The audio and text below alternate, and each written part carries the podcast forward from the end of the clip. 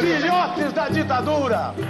Nation Coast to Coast has brought you The War of the World by H.G. Wells. Vocês vão ter que me engolir! I have a dream. Acaba de suicidar-se em seus aposentos do Palácio do Catete o presidente Getúlio Vargas. E saio da vida para entrar na história. Este é o Fronteiras no Tempo, um podcast de história.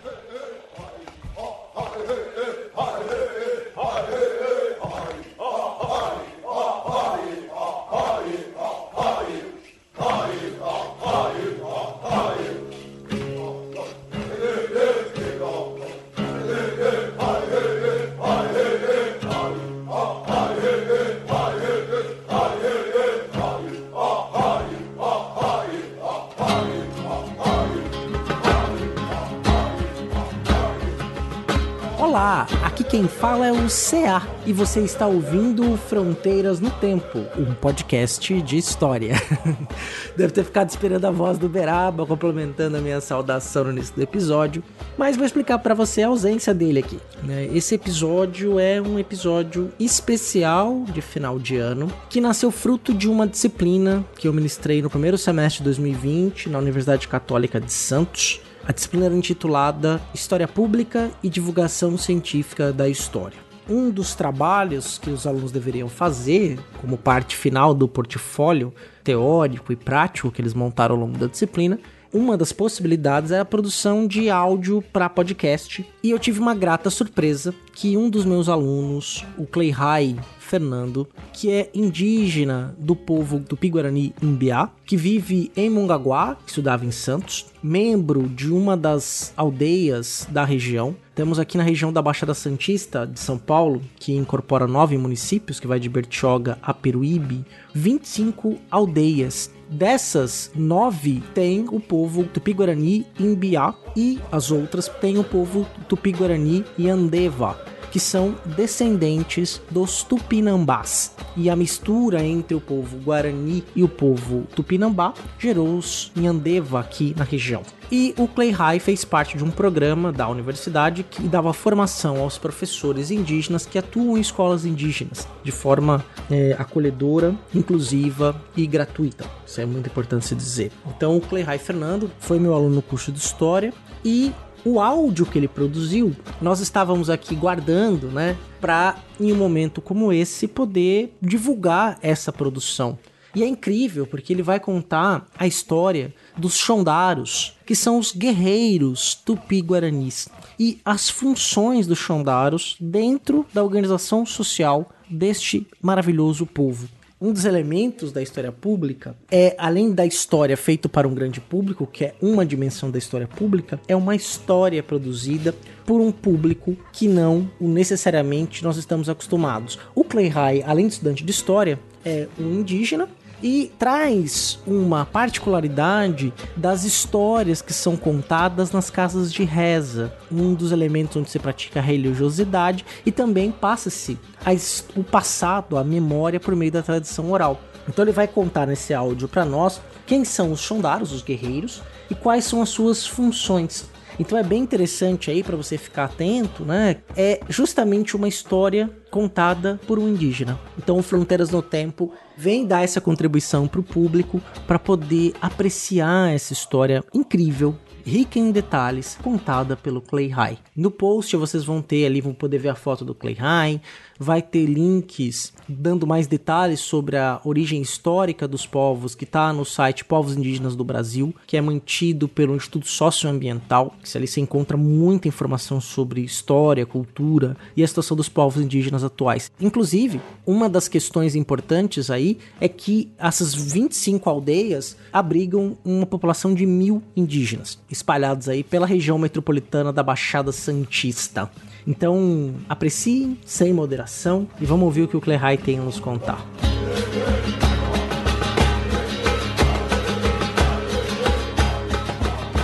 Olá a todos, meu nome é Cleihai Verá Fernando, eu sou indígena, eu faço faculdade na Unisantos, é licenciatura de História e hoje eu quero contar um pouco sobre, sobre a minha cultura, sobre as tradições indígenas e as histórias que, né, que são passadas de geração em geração. E eu quero falar um pouco sobre os Chondaros, que são os guerreiros. Qual era a função desse Chondaro? Qual é a importância desse Chondaro dentro da comunidade indígena antes de 1500 e nos dias atuais, né? Quero começar falando sobre o Chondaro Opereguá. Esses Chondaros, eles são treinados para cuidar da casa de reza, que é Opã, né, Oguaçu, e cuidar do Tiramõe, que é o pajé da tribo, né, que é o pajé da comunidade. O treinamento desses Chondaros é mais espiritual, né, porque eles vão estar direto, constantemente com o Tiramõe, né, para cuidar dele. Então esses Chondaros, a função deles é mais, né, cuidar do Oguaçu, da casa de reza e do Tiramõe, porque quando tem é, ataques dos, né, dos inimigos, quando a aldeia é atacado, né, sempre eles iam buscar, né, pegar, né, primeiro o líder espiritual que é o Tiramõe. Então esses guerreiros, os Chondaros ou Pireguá, eram, né, para cuidar desse Tiramõe, né, em tempos de guerra e em tempos de paz também, né, porque o Tiramõe necessitava de várias coisas. Então a função desses guerreiros, né, Opereguá, né, Chondaro Opereguá, era mais ou menos isso. E o outro que nós temos que é o Chondaro Ocareguá. Esse Chondaro Ocareguá era para cuidar da aldeia, né, interna, né? Porque dentro da aldeia nós temos leis, né? Nós temos coisas que não pode ser feitos. Então esse Chondaro Ocareguá, ele cuida das pessoas dentro da aldeia, né?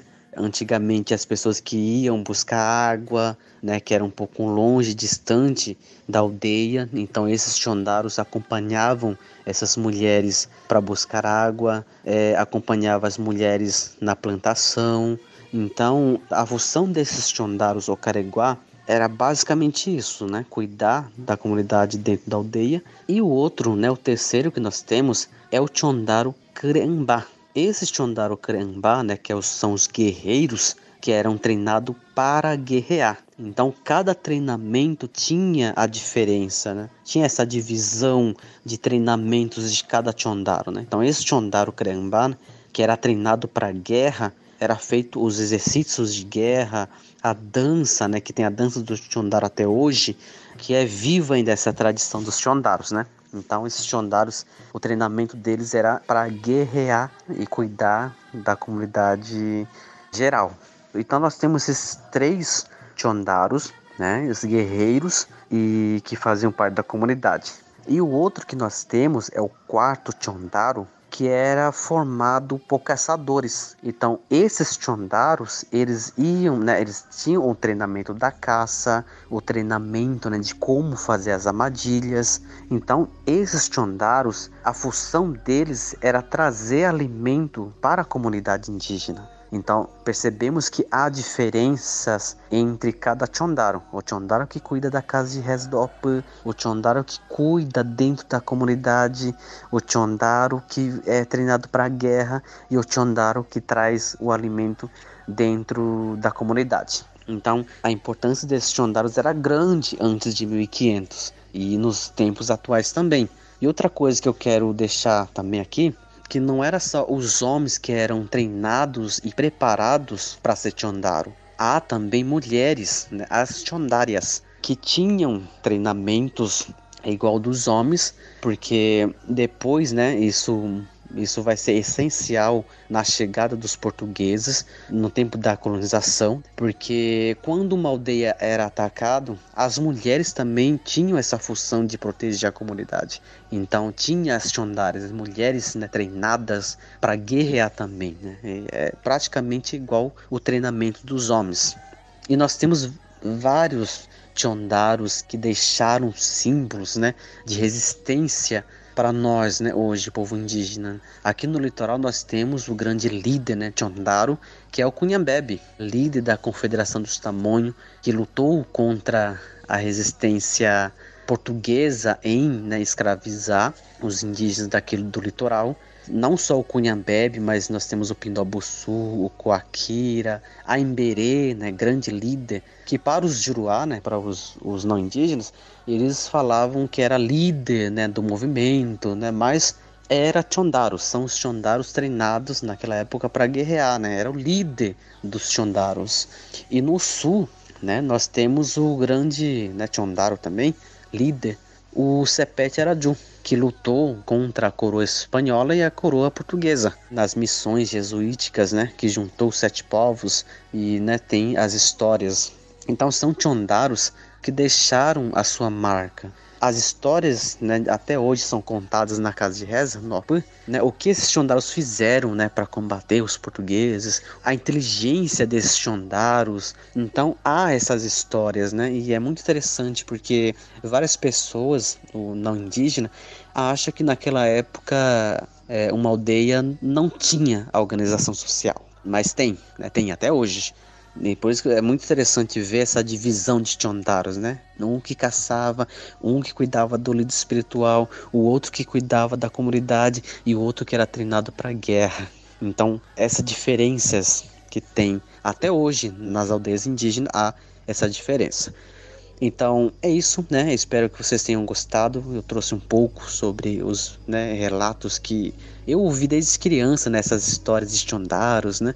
Que defenderam a sua tribo contra a colonização portuguesa, né? Não só né, disso, mas de outros povos também, porque naquela época havia essa essa inimizade né, entre outros povos, né, principalmente os tupi, né, que eram homens guerreiros e por isso existia bastante Chondaros, né, dos Tupi, né, do, dos Guarani também.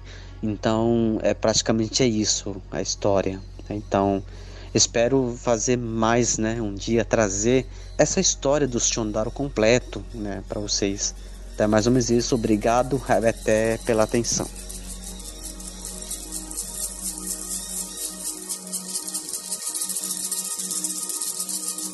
Acredito que, como eu, você tenha ficado encantado com essa história contada pelo Clay High. Saber da diversidade, da complexidade da criação né, e da, do funcionamento da sociedade tupi-guarani, parte dos Xondaros, dos guerreiros. E é interessante como histórias, essas histórias são passadas de geração a geração, desde o período colonial. Então, como as histórias, como os indígenas também contam história também marcam a partir das suas perspectivas e a partir de uma história, de uma concepção de tempo, de sociedade que é diferente da europeia, que está muito em nós em alguns aspectos, porque nós também temos muita influência dos povos indígenas na língua, nos costumes, na formação social, mas também para a gente tentar olhar, para a gente perceber um outro, um outro que também tem passado, que também cultiva a memória e que também conta a história. Com certeza, Clay High será convidado para novas participações é, no Fronteiras. Ele ficou muito feliz, inclusive, quando disse que queria publicar né, o, o áudio aqui. Ele ficou, foi, deu muito apoio, me passou uma série de informações importantes sobre o seu povo. E nos agraciou então com esse brinde, né? Entendendo características importantes de uma concepção de história pública. E é interessante um relato, né? Eu só fui ter contatos com indígenas. A primeira vez na minha vida foi em sala de aula. Foi nesse projeto na qual nós recebíamos esses estudantes para poder ter a sua formação na universidade. E isso que é interessante, né? Que não é só a gente trazê-los para formá-los dentro da academia ocidental, mas é também nós aprendermos com ele fora de uma lógica da colonização, fora da lógica propriamente que a gente acha, coloca num, num, num, patamar de superioridade. Não, é igualdade, é diferença, é diversidade. Então é muito bacana quando a gente tem um contato real com outras histórias, com outras formas de organizar a linha do tempo, o passado, outras concepções. E confesso que eu aprendi muito mais com o Clay High do que ele aprendeu comigo, com certeza. Então, essas sociedades né, tiveram no passado, e aí convida você a ouvir pela primeira vez ou reouvir o episódio Indígenas na História do Brasil, na qual, em outras oportunidades também, Beraba e eu comentamos isso, de que esses povos fizeram alianças, tinham seus próprios interesses, viviam na terra, não necessariamente se viam como uma unidade, porque não eram, eram povos distintos. Algumas vezes guerrearam entre si, se aliaram a estrangeiros, mas eram pessoas que vivenciaram a história. Que tiveram ali seus momentos e que a colonização, por meio das doenças que se espalharam, pelo uso do metal, do aço, da pólvora e do empreendimento colonizador, acabou então levando alguns povos à extinção. Né? Tem povos indígenas que desapareceram, tem povos indígenas que estão sobrevivendo, inclusive no norte do país, neste momento que nós estamos vivenciando, 2021, que está terminando, a gente vê mineração ilegal, morte de crianças indígenas por dragas, queimadas em territórios, invasão de territórios por uma agropecuária predatória, pelo garimpo ilegal, pelo desmatamento, questões que vão nos prejudicar, né? Quer dizer, o garimpo traz uma riqueza imediata, só que o dano que ele deixa pela questão do, dos, dos químicos, do mercúrio,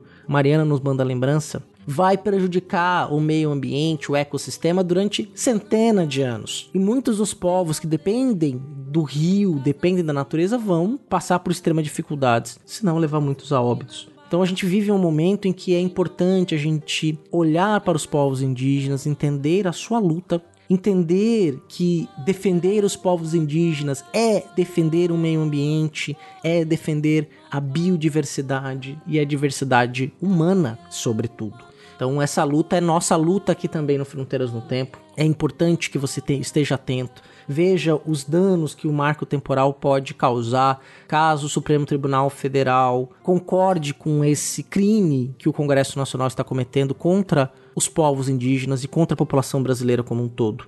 Então, em um momento delicado como esse, em pleno 2021, século 21, que nós temos uma história de massacre, de crimes cometidos contra povos originários do país, que hoje nós chamamos de países originários da terra, cuja língua, a cultura, a medicina, a religião, os seus conhecimentos podem se perder, prejudicando a nossa diversidade, prejudicando os humanos. Então é importante que a gente entenda, tenha o olhar da alteridade, de saber se colocar no lugar do outro, para que histórias como essa sejam cada vez mais comuns, que a gente incorpore isso, que a gente aprenda também com os povos indígenas. É que nós não aprendemos apenas pela lógica do colonizador. Claro que o pensamento europeu, o pensamento ocidental, é um pensamento extremamente valoroso, que deve ser reconhecido, estudado, mas não só ele. Temos Áfricas, temos povos indígenas, temos Ásia.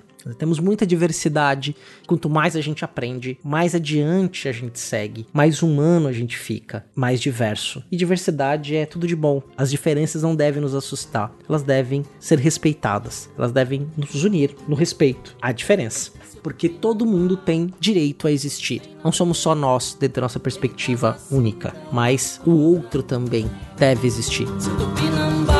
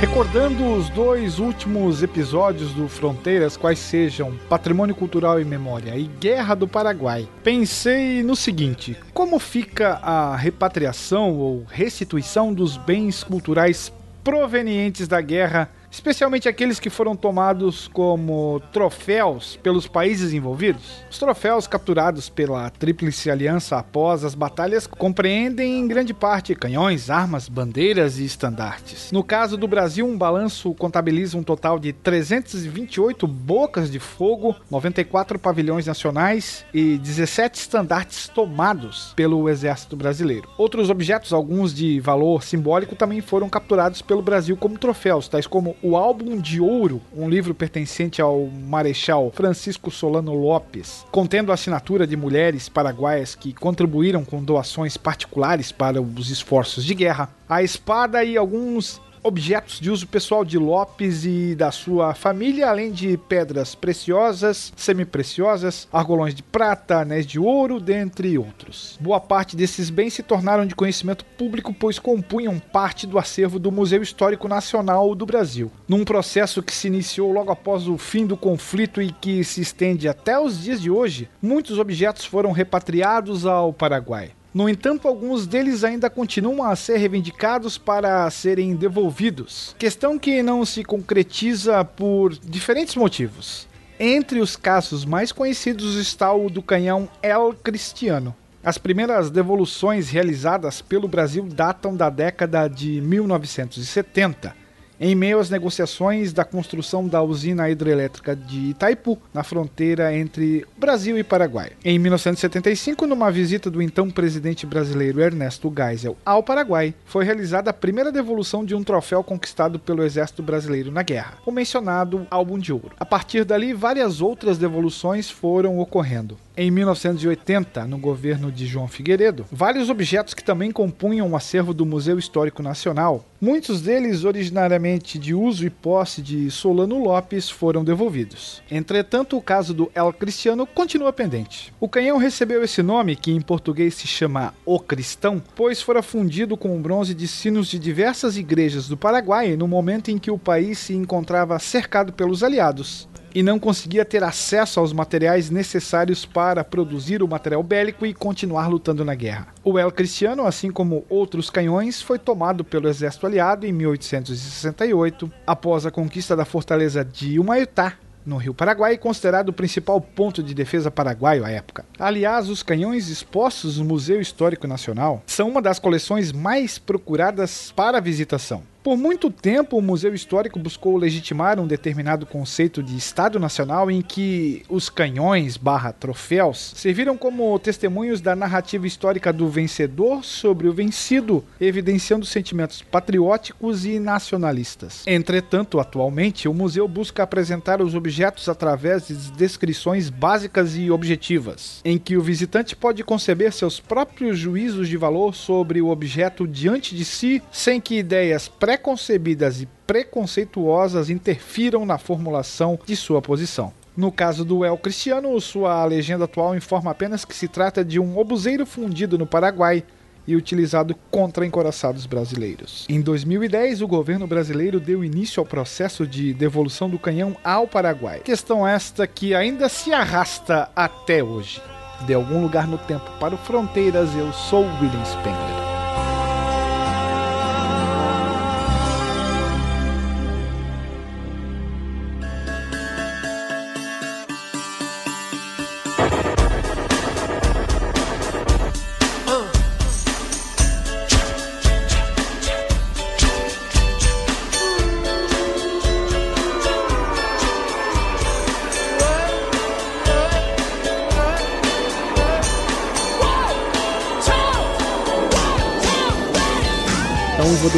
Aqui um Feliz Natal, um próspero ano novo. 2022 tem mais fronteiras.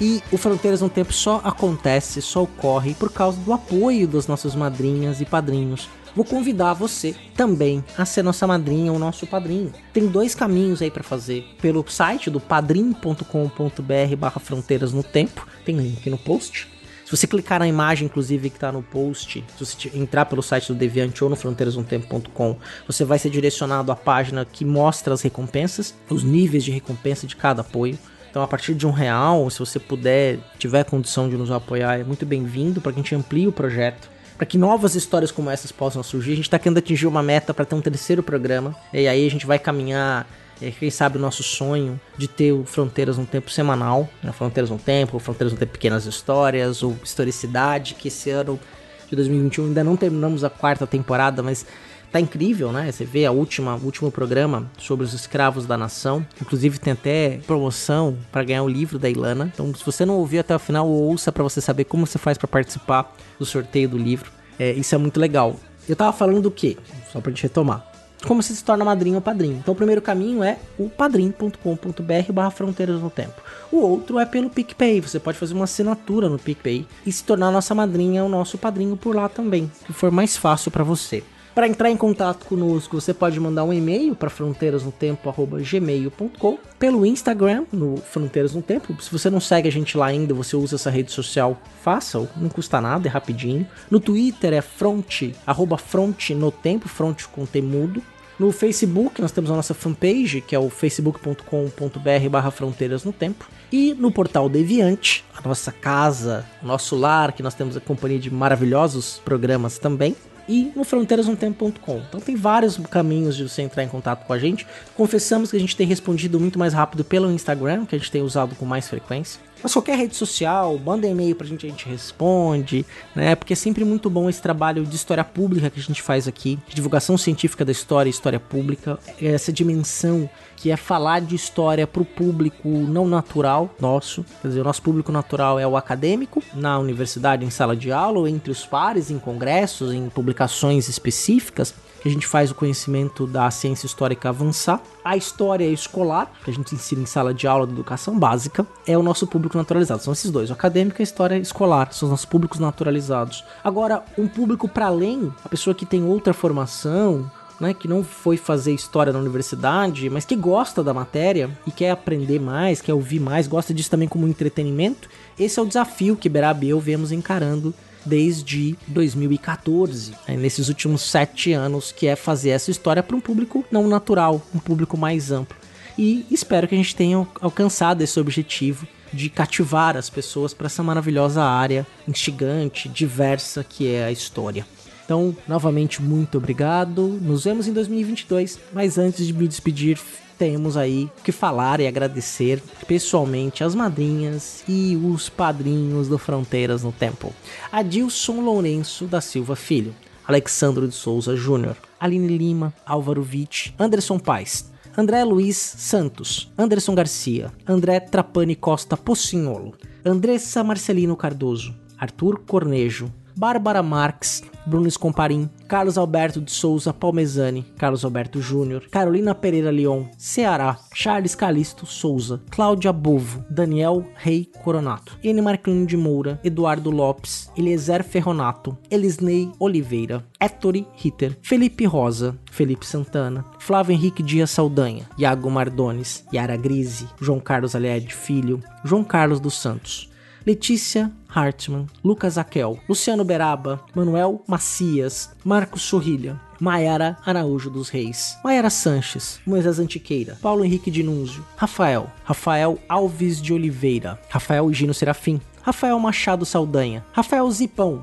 Rafael Almeida, Rafael Bruno Silva Oliveira, Renata Sanches, Rodrigo Olaio Pereira, Rodrigo Halp, Rodrigo Vieira Pimentel, Rubens Lima, Senhor Pinto, Wagner de Andrade Alves, Thomas Beltrani, William Spengler e ao padrinho anônimo. Então, um Feliz Natal.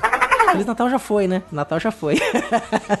Feliz Natal, que o Espírito Natal esteja presente e um próspero ano novo e que 2022 seja o ano da nossa maior resistência, que seja o ano que nós vamos dizer não à barbárie.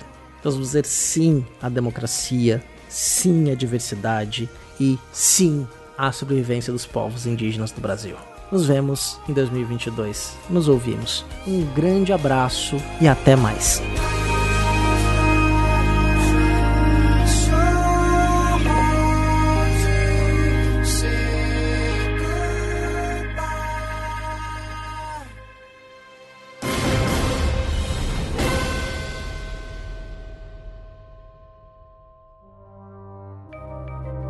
Este programa foi produzido por Mentes Deviantes. deviante.com.br Esse programa foi editado por Adriano João Videomaker. Produções audiovisuais e podcasts.